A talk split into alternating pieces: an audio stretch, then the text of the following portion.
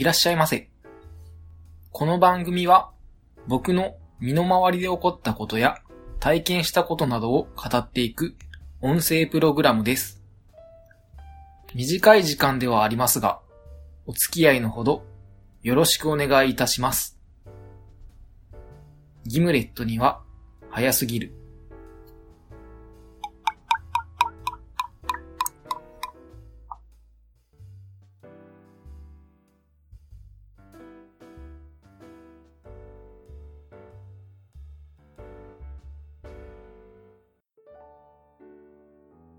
それでは始めていきましょう。今回は、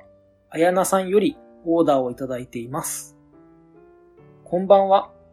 皆さんがリクエストされているもので、私もしてみようと DM しました。20年近く前、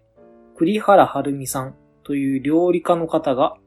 さくらんぼとさくらんぼの種を別々にして、ホワイトリカーと氷砂糖を入れ、フルーツ酒を作られたので、私もそれに倣って作ったことがあります。それはとても美味しくて、最近薬膳でもちともさんのともさんに合いそうだったのでお教えしたのですが、さくらんぼを見て思い出しました。種のお酒はアマレットに似ていると書かれており、そうなのかと思って飲んだ記憶があります。そこで教えてください。アマレットはどんなカクテルになるのか、どんな飲み方をするのか教えてください。よろしくお願いします。と、オーダーをいただいています。あやなさん、ありがとうございます。さくらんぼの種をつけたお酒、非常に興味があります。本題とは少しそれますが、さくらんぼを使ったお酒、実は何種類かありまして、色が赤褐色で濃ゆめのチェリーリキュール、透明なマラスキーノ、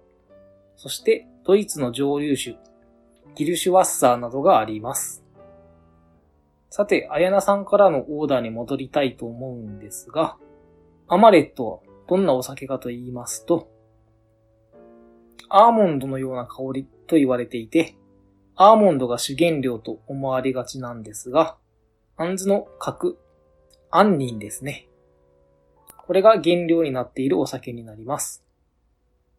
有名なのはリサローノというメーカーのものがあるのですが、これに関しては 4days の方で少し取り上げているので、気になられましたら、そちらの方を聞いていただけるとお分かりいただけると思います。さて、アマレット、どんなカクテルになるかと言いますと、よく飲まれるのはアマレットのミルク割りですね。味はまさに飲む杏仁豆腐のようです。口当たりも良く、とても人気のカクテルです。ちなみに、このカクテルをショートカクテルで作ると、ホワイトスワンというカクテルになります。それから次に多い飲み方は、アマレットとジンジャーエールで作るアマレットジンジャーというものですね。アマレットとジンジャーエール、うまくまとまってくれるので、こちらもおすすめのカクテルになります。それから度数は上がるんですが、ゴッドファーザー、ゴッドマザー、そしてフレンチコネクションというカクテルがあります。このカクテルはベースのお酒は違うんですが、比率とアマレットを使うということは同じ共通点があります。ゴッドファーザーはウイスキーベース。ゴッドマザーはウォッカベース。フレンチコネクションはブランデーがベースとなります。アマレットなんですが、香りや口当たりの良いリキュールなので、人気のあるリキュールです。梅酒のようにロックで飲んでもとても美味しいリキュールです。もし気になられたようであれば、ぜひ一度試してみてはいかがでしょうか。といったところで、今回は以上となりますが、あやなさん、いかがでしょうか？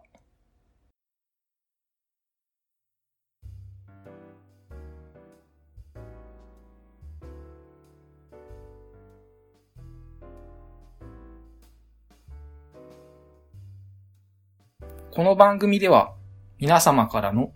ご意見、ご感想、ご質問、話してほしいことなどを募集しています。メッセージはメール、ツイッターハッシュタグ、ダイレクトメール、どの方法でも構いません。メールアドレスは too early for a gimlet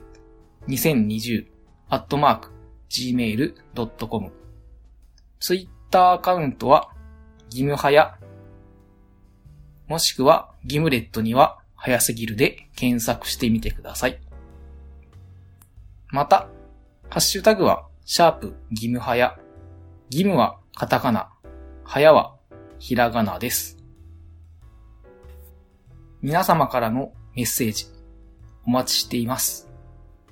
お聞きいただきありがとうございました。次回もお待ちしております。それではまた。